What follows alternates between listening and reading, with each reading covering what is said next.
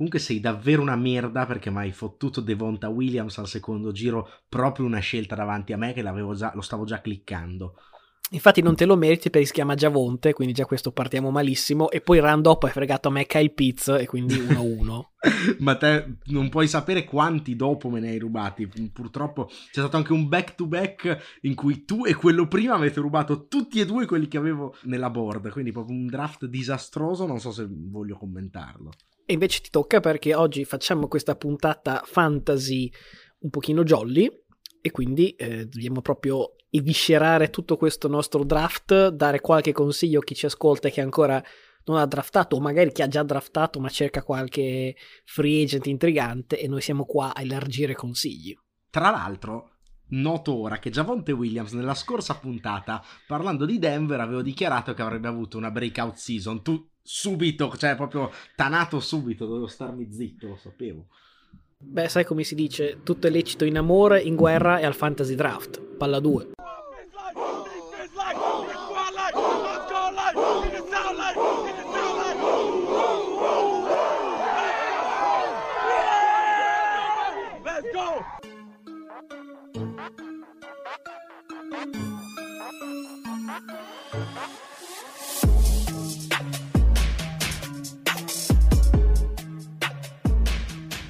Bentornati allora a questa puntata jolly di Palla 2, io sono Matteo Venieri. Io sono sempre Luca Bolognesi, sento un po' di disturbo dietro al tuo microfono.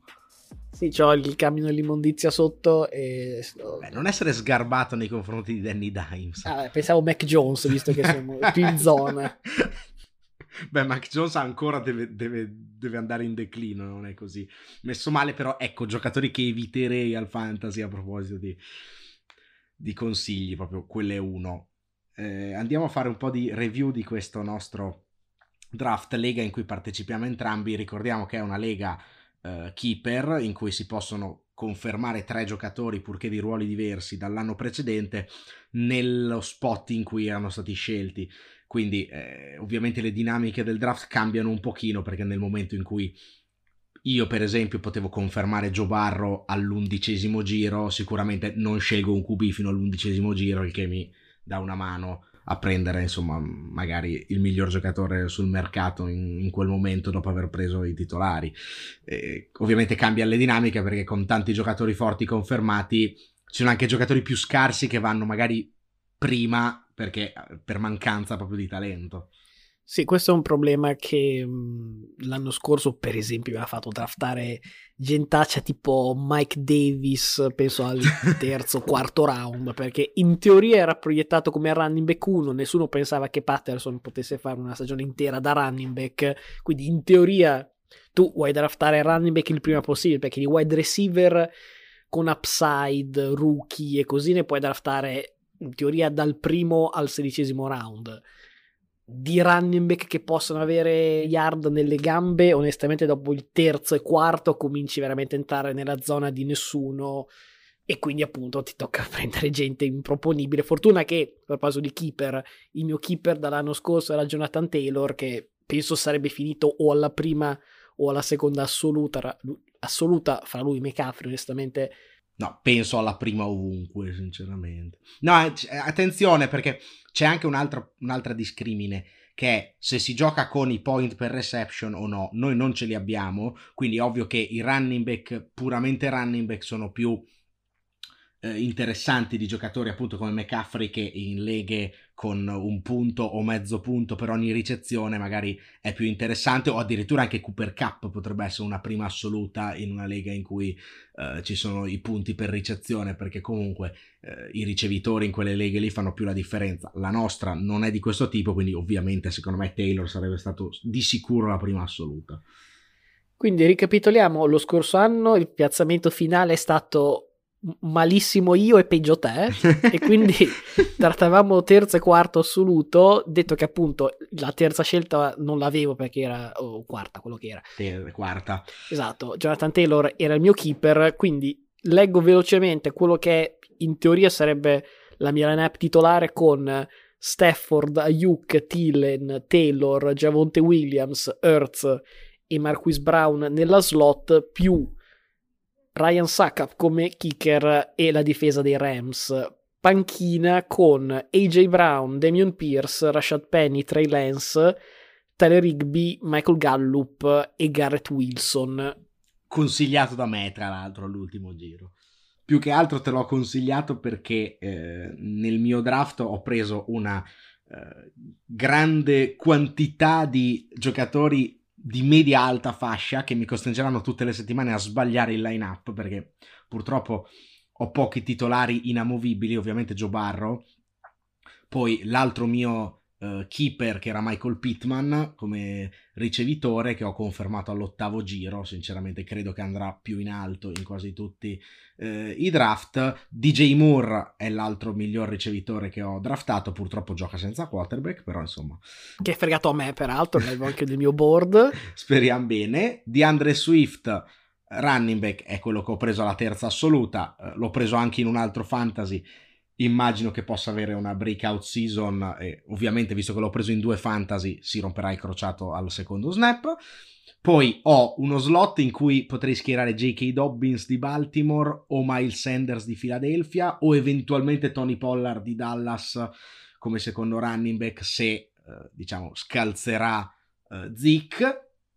Come tight end ho Kyle Pitts rubato a te al terzo giro oppure eh, Darren Waller che era l'altro mio keeper, sono due giocatori di gran qualità, quindi valu- valuto anche di giocare col doppio tight end mettendone uno nel, nel, nello slot di flex, anche perché il nostro flex è solo ricevitore tight end senza running back, e quindi in questo caso per week one penso che schiererò Devonta Williams eh, come, come flex, ma appunto potrei schierare Waller, potrei mettere Darnell Mooney di Chicago, che però ha un brutto matchup week one potrei mettere Romeo Dobbs di, di, Green Bay, che però è una scommessa, l'ho preso, l'ho preso per vedere quello che fa. Kenny Gollady l'ho preso per fare folklore e penso di aver finito la mia lista. C'è Trubisky che è il mio secondo QB, preso all'ultima scelta in attesa di essere tagliato e sostituito con Pickett. Tyler Bass è il mio kicker e Denver è la mia difesa più che altro per il matchup di week one. Io sulla difesa ho una politica particolare che è quella di giocare il matchup quindi, insomma, ho draftato Denver che penso che terrò come difesa di sicurezza, un buon matchup in week one e poi vediamo. Poi taglierò sicuramente uno dei giocatori, tra virgolette, di movimento per scegliere la settimana in cui Denver gioca con Kansas City. Prendo una difesa che abbia un buon, buon matchup quella settimana lì dai agent.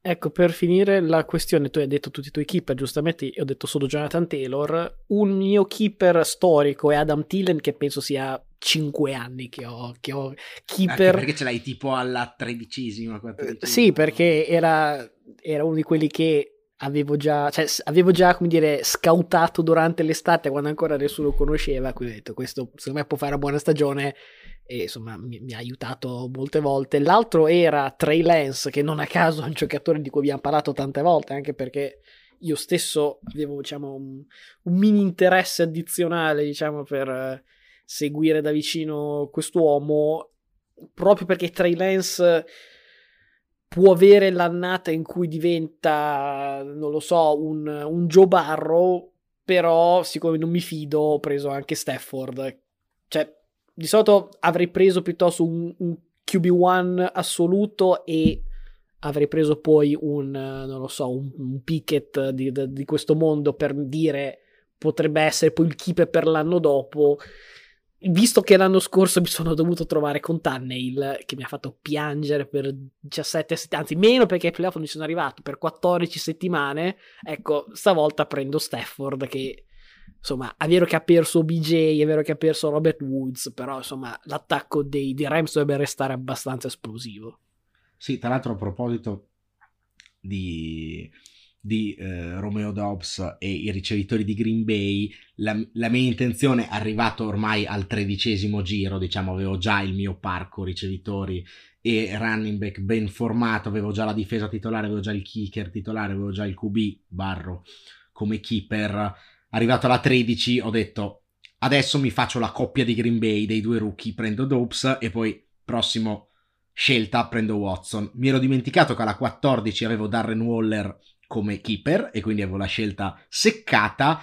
Alla 15 ho detto adesso prendo Watson, ecco, quello prima di me no, che non tu, ma nell'altro verso, perché si fa serpentone ovviamente la, la, cosa, mi ha portato via Christian Watson e quindi non ho potuto fare la coppia di rookie di Green Bay, la mia intenzione era prenderli tutti e due, e un consiglio lo posso dare anche a voi, late round, prenderli tutti e due, e poi li tenete lì un paio di settimane e uno dei due lo trombate quando vedete, secondo me uno dei due necessariamente farà, farà delle cifre, anche accanto alla Zarma, cioè è, è assolutamente obbligatorio per Green Bay che succeda. Ecco, cosa è successo alla 15 dopo che mi hanno fottuto Christian Watson? Nel tiltato totale ho chiamato Kenny Golladay, definita tra l'altro da Yahoo still del draft, non, non chiedetemi perché. Un cesso a pedali, però insomma vabbè, magari si, si, si redime, eh, decide di tenere nelle mani qualche pallone alla 15, già pronto per essere tagliato appunto per prendere una difesa di riserva al posto, da, da schierare al posto di Denver nelle partite del cazzo. Beh, ti dico, io mi ho già fatto l'appunto. Giocatore da evitare, wide receiver dei Bears, tutti. Detto che comuni. E io ho preso Darnell Mooney, ovviamente. Comuni, eh, ho fatto un lancio della moneta. Poi ho, detto, ho messo Golladay Slayton in teoria Tony era uno sleeper che mi sarei preso volentieri un po' più avanti, ma mi hanno fregato, cioè, ben prima di quando l'aver preso io, se, se vi ricordo. Brian Robinson, che è quello cui hanno sparato e quindi starà parecchie settimane out, e K-Makers, di cui abbiamo parlato quando abbiamo fatto la, la, i terzetti d'attacco. Peraltro, se andate su nfl.com, ho visto che questa settimana, o insomma negli ultimi giorni, hanno fatto il nostro stesso pezzo, quello sui migliori terzetti, quarterback, running back e wide receiver. E ehm, bene o male, credo che la top 10 l'abbiamo uguale sia noi che NFL, con qualche sorpresa perché noi abbiamo messo, mi sembra, Kansas City o seconda o terza e loro proprio l'avevano messa invece decima o giù di lì. Strano. Che è quello che volevo fare io, poi tu ti sei imposto. mettendo Kelsey, secondo me, anche con Edward Ziller, la cosa è, è, è più interessante. Diciamocelo, le, i fantasy football secondo me si vincono con, uh, con le pick del lunedì eh, e, non, e non, col, non, col, draft. Cioè, eh, io l'ho vinto quando ho presi OBJ free agent uh, preso a lunedì di week 2, lo vinsi quando presi Cruz il lunedì di week 2, cioè eh, succedono queste, questi giocatori qui che nessuno magari si immagina, bisogna essere pronti o fortunati perché perdendo le prime partite uno si mette in testa nelle liste waiver e poi magari mi è capitato di perdere la prima e poi eh, prendere Lamar Jackson dai waiver a week one e vincere tutte le partite dopo. Cioè, eh, bisogna essere un po' nel posto giusto al momento giusto e prendere quei giocatori che nessuno si aspetta. Secondo me, secondo me si vince lì, non si vince al draft dove comunque devi draftare bene, devi essere nelle migliori 5-6 squadre e poi farla la presa che poteva essere cordare il Patterson l'anno scorso. Esatto, direi anche che vale il contrario, cioè no, non buttarsi con le overreaction di ogni, ogni, lunedì tagli mezzo roster e vai ad aggiungere. Eh beh, però se hai, se hai, due giocatori che puoi tagliare e ruotare, è meglio prenderlo che non prenderlo e poi dire: Ah, ma porca troia, se avessi overreactato l'avessi preso. Eh, io, io, sono più per l'overreaction al fantasy, cioè li prendo tutte le settimane e poi vedo chi confermare. Chi si conferma lo tengo. Mi piace avere quei due slot che posso girare un po' sempre. Ho preso Kenny Golladay apposta per trombarlo dopo week one. Ready?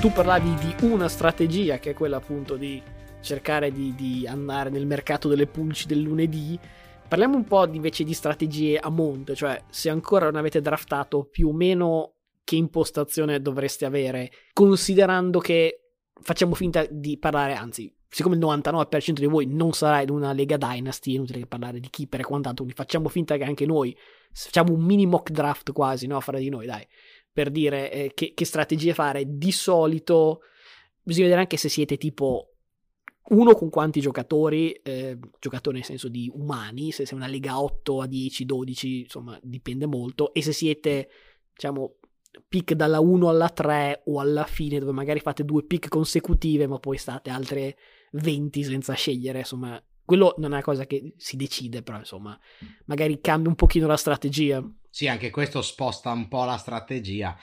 Eh, anche a seconda dell'anno, eh? cioè ci sono quegli anni dove se non drafti nei primi due sei rovinato perché ci sono due giocatori molto più forti degli altri, almeno sulla carta. Poi ci sono invece quegli anni dove conviene draftare il decimo e l'undicesimo perché sono tutti più o meno uguali, almeno tu ne hai due meglio di quello che prende il primo e il ventesimo sicuramente la differenza tra il decimo e il ventesimo è maggiore tra prima, tra l'uno e il nono, per dire. Eh, dopo dipende un po' anche da qual è il parterre. Secondo me quest'anno è un anno molto equilibrato. Non mi dispiacerebbe scegliere attorno alla settima, ottava. Ecco, per esempio, credo che più o meno tutti vogliano draftare un running back al primo round, detto che esiste anche la possibilità di draftare tipo nella nostra lega, ma penso che anche senza i keeper è una cosa che si vede in giro. C'è un, un paio di, di, di, persone che hanno preso Rogers e Brady verso la seconda metà del primo round, che è una strategia, diciamo, non classica, perché appunto di solito la Bibbia del fantasy dice running back 1 e running back 2. Però, per esempio, già al secondo round, se c'è un Cooper Cup disponibile, sinceramente farei fatica a passarlo anche per un running back one di un'altra squadra. Beh, se mi permetti, per me, come ti ho detto prima, Cooper Cup è top 3 pick quest'anno. Se sei, se sei point per reception, può essere anche prima assoluta. Se no, sta dietro solo a Taylor e a, e a McCaffrey, secondo me. Quest'anno non vedo così dei running back per cui valga la pena fare running back al primo e running back al secondo giro. Se sei nello spot giusto, sì, se no si può prendere anche ricevitore tranquillamente. Nella mia opinione. Io sono poi per evitare i quarterback nei primi 5-6 giri. Per quanto riguarda la mia di strategia, avevo fatto mille, insomma, mille possibili variazioni, poi mi è venuto in mente 10 minuti prima del draft di guardare cosa ho fatto l'anno scorso, poi fare l'opposto, perché visto che è andato veramente male, ho detto facciamo l'opposto di quello che ho fatto e secondo me è una cosa che un po' mi ha fregato lo scorso anno è che proprio le prime, cioè le, le, le pick premium, cioè diciamo dalla prima alla quarta, tolto Jonathan Taylor, era stato un disastro. Chiaro che insomma Giavonte ha fatto mi sembra 8-900 yard lo scorso anno, quindi non è sicuramente un giocatore totalmente jolly da dire chissà che stagione può fare, però insomma vediamo. AJ Brown è un altro giocatore che ho preso al terzo round e se ricordo bene al terzo round lo scorso anno presi Allen Robinson, quindi il territorio è quello, cioè giocatori che se ti fai, se ti fai scappare lì magari sai al, al, round dopo non trovi più un, un wide receiver one però eh, diciamo che dopo aver parlato malissimo di, di Jalen Hurts, mi tocca dire, dai Jalen, su qualche lancio buono lo facciamo. E poi da lì in avanti per me, cioè fino al, al sesto, cioè io al sesto è dove ho messo draftare un quarterback, sapendo che il mio keeper di Trey Lance era un round 12 e quindi insomma era lì non trovo più un QB1 stellare Secondo me, se nei primi 5 round draftate running back e wide receiver unicamente, più è chiaro che Kelsey, Kittle, Pitts, quei giocatori lì, se anche è una terzo round o forse anche un secondo per Pitts, cioè niente da dire. Ecco, tolti i super super tight end. Beh, Kelsey, Kelsey è, è un early secondo round secondo me, perché eh, devi valutare quanto ti paga in differenza rispetto agli altri. Cioè, è vero che uno prende un running back perché dice ho un differenziale verso i running back di merda, ma che gran differenziale hai se prendi Kelsey e uno invece prende uh, Okugue Bunam, non so come cazzo si pronuncia il TD di Denver alla 11, cioè hai un bel differenziale secondo me e quindi vale un secondo round perché poi quello che perdi da un ricevitore tra secondo e terzo, poi al terzo magari chiami il ricevitore, quello che perdi tra un ricevitore da secondo e un ricevitore da terzo round è, meno di quello che perdi tra un tight end elite e un tight end poi da prendere dopo, secondo me.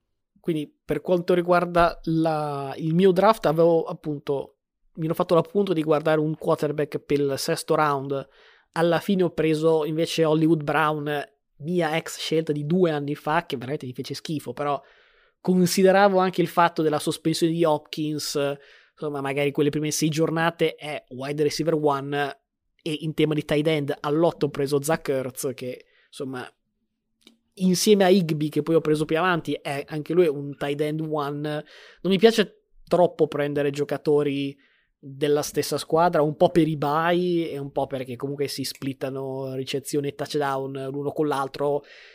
Però, insomma, secondo me la strategia è quella. Alla fine, Stafford, eh, comunque la scelta del quarterback l'avevo rimandata al settimo round. E per quello dico, secondo me, fra Stafford, poi parliamo magari di statistiche dello scorso anno che vogliono dire quasi niente. Però fra prendere Stafford al settimo e prendere Brady al primo ma è solo per nome, cioè ci sono i folli in ogni lega che, che prendono il loro pupillo alla prima scelta. È folle chiamare Brady al primo giro, diciamocelo chiaramente. Beh, c'è anche Duck Prescott eh, a inizio terzo round. Pure, a, a, a proposito di, di, cose folli. Posso, vorrei fare una considerazione guardando proprio le nostre due squadre, perché tu hai parlato di AJ Brown che hai preso al terzo giro.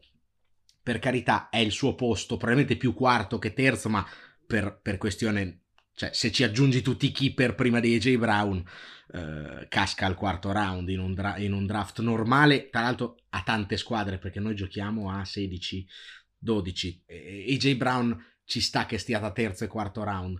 Però, secondo te, c'è così tanta differenza tra un giocatore che l'anno scorso ha fatto un certo contributo e uno che è nuovo in un attacco? È vero che farà il ricevitore 1, però con un QB scarso, equamente scarso sia per Smith che per Brown.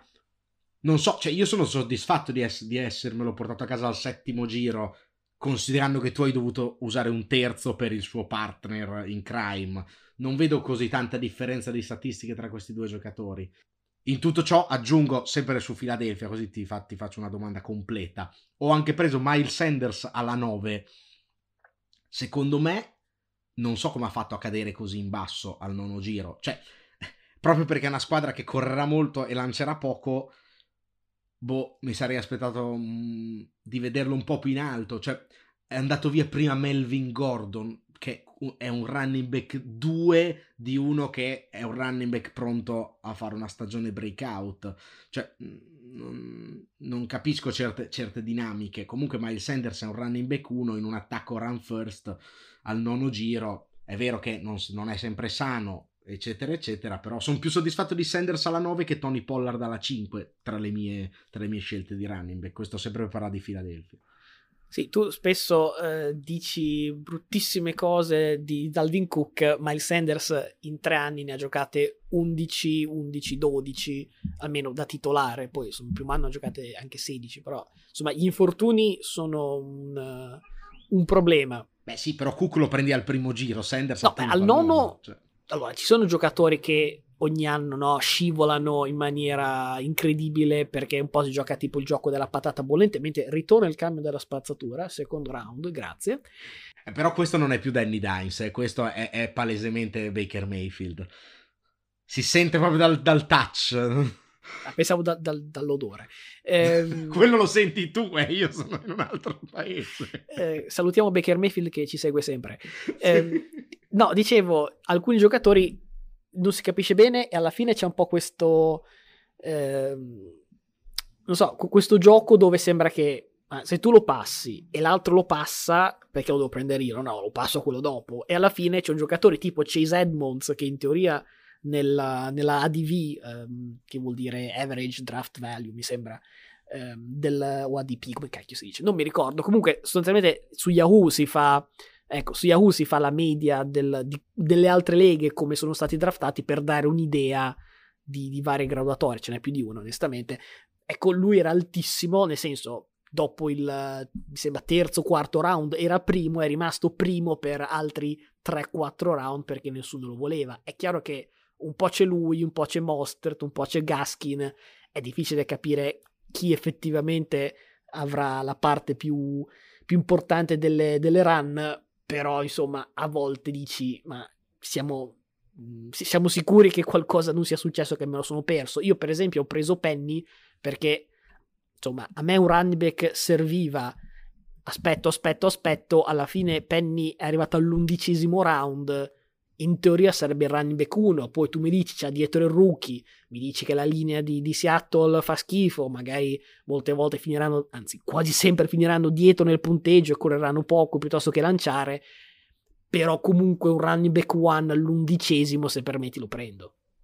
No, no, ma infatti è lo stesso discorso che ho fatto io su Sanders, però non ho mai risposto su Devonta Smith e AJ Brown. Devonta Smith è un giocatore che può tranquillamente essere cioè, 1000-1200 yard quest'anno. È chiaro che quando arrivi a un certo punto del draft ci sono due, diciamo, non chiamo neanche strategie, piuttosto diciamo sensi di ragno tipo Spider-Man, cioè c'è quello dove dici ah, adesso prendo il giocatore che nessuno conosce e avrà una grande stagione Oppure c'è quello che dice io non lo so, un po', un po', mi tremano i polsi per questo, aspetto, aspetto. Per esempio, io credo di aver fatto un reach un pochino al quinto round con Brandon Ayuk, sapendo che Debo Samuel chiaramente è testa e spalle il, il primo ricevitore e, e, il primo running back in un certo senso.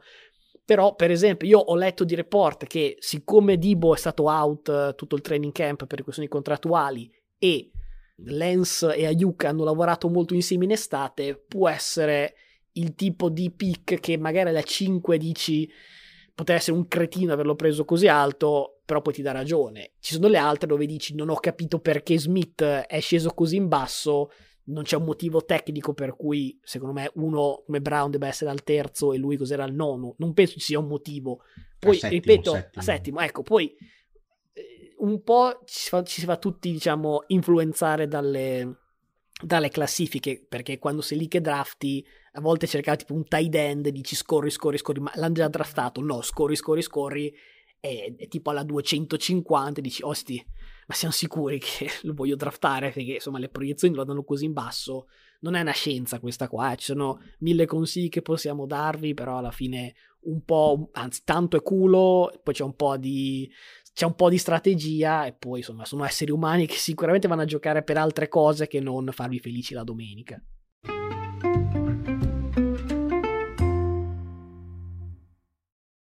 Personal foul, unnecessary roughness, number 92 of the defense for throwing a punch. Number 92 is ejected.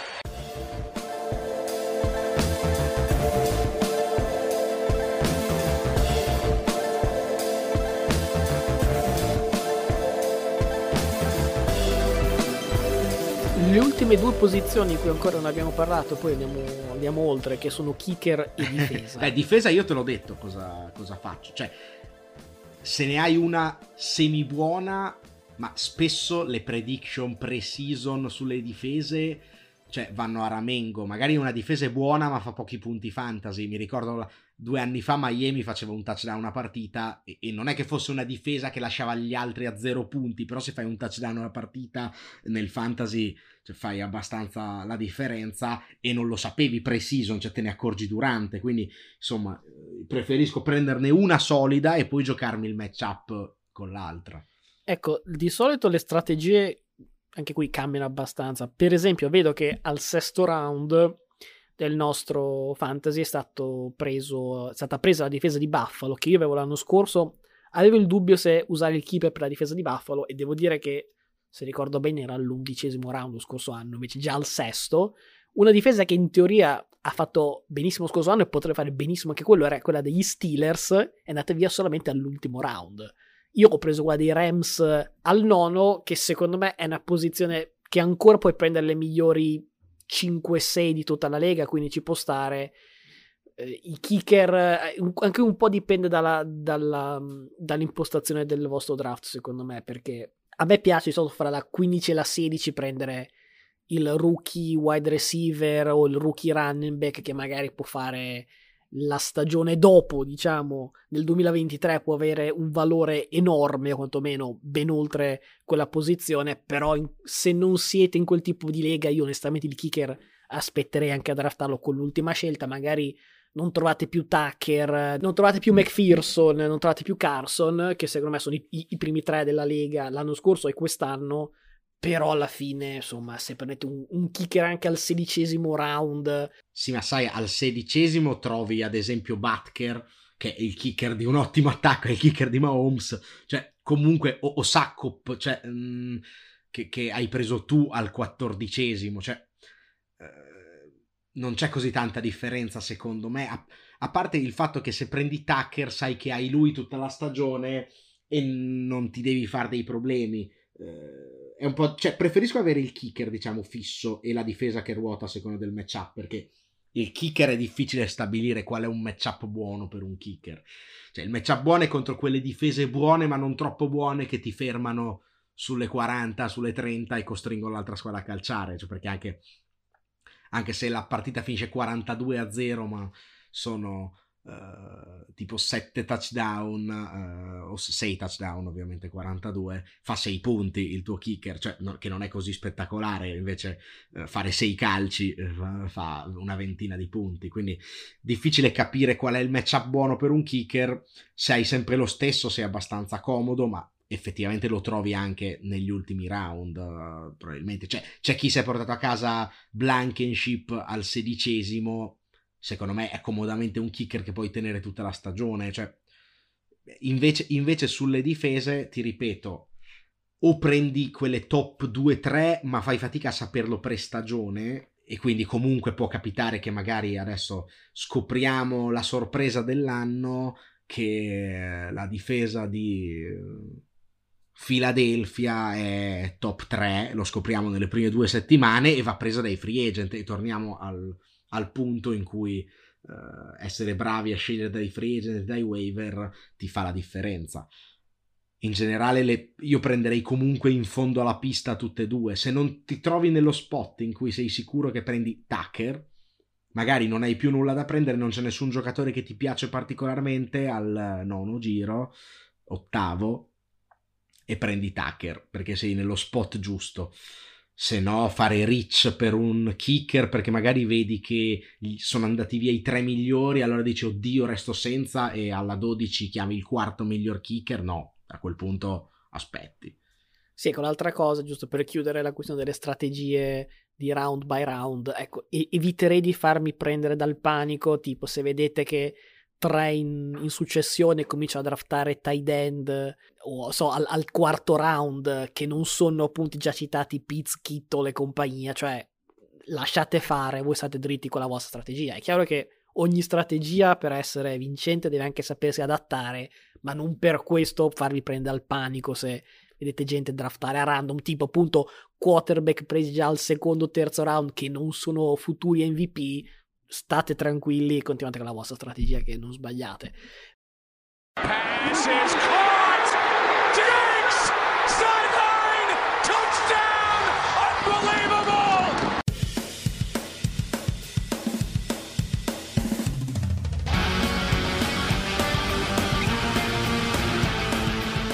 giocatori da prendere direi che ne abbiamo già parlato. Invece facciamo un minimo di, di, lista di sleeper. Anche questi. Ah, no, pensavo di quelli da non prendere, stavo per dire anche di quelli ne abbiamo parlato. No, i miei l'ho già citati da non prendere. Ripeto, Golladay era in cima alla lista e quindi sono contento l'abbia preso tu. Però ho visto anche in pre-season proprio. No, no, ha, droppato, che... ha droppato l'indroppabile. Però, sai, l'anno scorso vi ricordate chi è che ha droppato l'indroppabile in pre-season?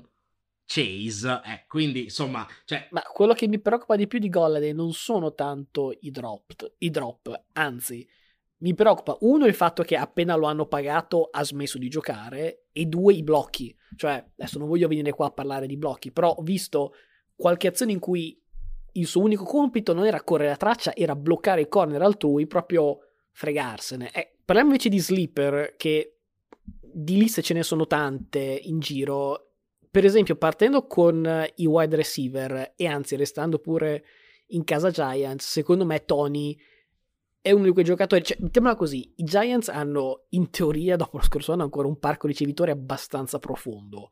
Quindi non è facilissimo. Tipo, faccio un altro nome: Bateman a, a Baltimore stesso giocatore, nel senso secondo, secondo anno, dopo un, un, anno da rookie abbastanza deludente sia per Tony che per Bateman, un po' per infortuni, un po' per la squadra.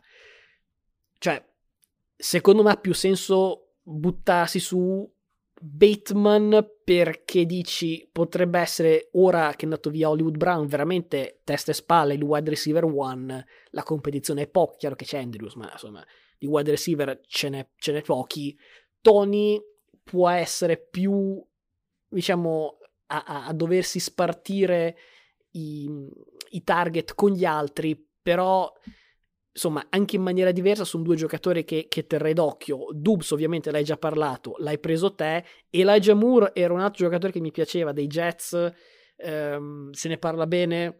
Però un po' uno sono i Jets, ho visto confermato peraltro Joe Flacco in week one, auguri, e un po' insomma il giocatore dei Jets, cioè... Mh, detto che appunto ho, preso il, il, rookie all'ultimo giro, però al sedicesimo insomma, i danni sono sicuramente pochi. Un altro di cui si parla un gran bene è Amon Russell Brown. Anche qui, secondo me, Detroit non è che ci sia esattamente un reparto ricevitori stellare. Può essere un giocatore che ti dà quelle 1200 yard e a seconda quanti ne lancia Goff, magari anche una decina di touchdown. Sì, il problema, il problema è che se ne parla troppo bene e quindi in tutte e due le leghe in cui ho trattato è andato molto presto, eh, tipo terzo, quarto round, quarto, quinto, diciamo, spostando, aggiungendo i keeper. È un po' cara come scommessa al quarto giro se poi non rende, però insomma sicuramente è un giocatore che mi piace, condivido la tua idea su, su Bateman e Toney, io Toney proprio lo eviterei, nel senso che cioè, l'attacco dei Giants appunto sono talmente tanti che è un po' lo stesso discorso di Green Bay, cioè c'è da capire, uno se gira l'attacco, almeno Green Bay sappiamo che gira, qui c'è da capire se gira e se gira chi è che, lo, che va bene, quindi insomma io aspetterei un attimo, magari Toney può anche rimanere lì e potreste trovarlo negli svincolati di Week One, cioè un po' da capire. Se posso dirti un nome, che devo sparare, io dico James Cook, che non è Dalvin Cook, è il fratello quello ancora non rotto. ecco. ecco, io Cook l'avevo, l'avevo, stellato, però visto che è andato via al, al, è andato via al decimo round... Eh, anche qui, esatto, cioè se, se va al 12-13, secondo me è da prendere round in singola cifra eviterei, però è... Eh, decimo round, considerando che nel depth chart è terzo, per quanto ha running back mediocri davanti, però sai... È già secondo, vedrai, vedrai che negli snap giocati sarà secondo perché è, è third round running back se sì, ce n'è uno. Quindi. Sì, sinceramente se, se per caso vi arriva, diciamo dalla forse anche 12 in poi, ci, ci, metterei sicuramente, ci farei sicuramente un pensiero. Io al decimo non me la sono sentita. Cioè, è un discorso che puoi fare con tutti gli sleeper. Sì, no, chiaramente, io dico solo che al 10 mh, anche perché, anzi, dico, dico, questo, al 10 avevo già Tillen keeper, quindi non avevo quella scelta. Eh, in quella dopo, onestamente, ho preso Penny. Se fosse stato libero Cook, forse avrei preso Cook, onestamente. Però arriviamo appunto anche a parlare dei, degli sleeper running back, perché Javonte Williams e Damian Pierce stranamente erano in lista e stranamente sono stati scelti, quindi non succede mai questa cosa qua. Eh, un altro che hai citato tu era Brisol, sicuramente può fare un'ottima stagione. Travis Etienne è un segreto di Pulcinella perché insomma era stato scelto anche un po' per far felice eh, Lawrence eh, lo scorso anno, si è rotto in pre-season, quindi il suo anno da rookie vero e proprio sarà questo. È chiaro che si deve insomma spartire i, le corse però insomma potrebbe essere un altro che ha un'azione esplosiva però era un keeper addirittura dello scorso anno di che si è tenuto tutto un anno con zero partite giocate quindi sicuramente uno così innamorato di Etienne l'avrebbe preso anche prima. Io ho qualche dubbio su, su Jacobs per esempio che so essere un tuo ex keeper detto varie volte non ha avuto il rinnovo per o meglio l'offerta per il quinto anno né un rinnovo più, più lungo da, dai Raiders. La linea dei Raiders sappiamo che è un mezzo disastro. Se arriva tardi lo prenderei con, con la Porsche Cayenne, però in alto è un altro di quelli che onestamente un po' eviterei, detto anche dei running back di Miami che non si sa esattamente chi comincia e chi no. Per quanto riguarda gli altri, diciamo, ehm, sleeper fra i tight end è difficile perché onestamente c'è uno per squadra. A me... Eh, o, Okubengnama lì, l'uomo impronunciabile. Io ci ho pensato, però poi ho anche considerato quanti tight end nella carriera di Wilson sono stati esaltati da, dalla vera appunto Wilson eh, Wilson to Wilson no, eh, te lo ricordi perché diceva Wilson to Wilson e l'altra parte c'era Rogers to Rogers ma non è che i tight end non faceva grandi numeri eh. fantasy diciamo magari il lancio importante ma due ricezioni per 30 esatto yardi. onestamente tight end che fanno numeri ripeto di nuovo, tolti i soliti Kittle, Kelsey, Andrews e compagnia, sono pochi. Dalla Scodert potrebbe essere un altro che vale la pena prendere. Se avete un po' di coraggio, Hero Smith è di Minnesota è un giocatore che metterei come magari tight end 2, diciamo, non, non troppo, anche qui tranquillamente in doppia cifra, perché è un giocatore che si è rotto lo scorso anno, però nella prima stagione aveva fatto vedere cose interessanti. Spot di tight end 1 è insomma sicuramente di Hero Smith. Se, se, vi interessa, io Hero Smith lo metterei sul vostro radar, oltre a TJ Hawkinson, che però finirà molto più in alto. E poi, solo se prometti solennemente di non fregarmelo per nessun motivo, ti dico un altro tip solo per i giocatori su Yahoo, però.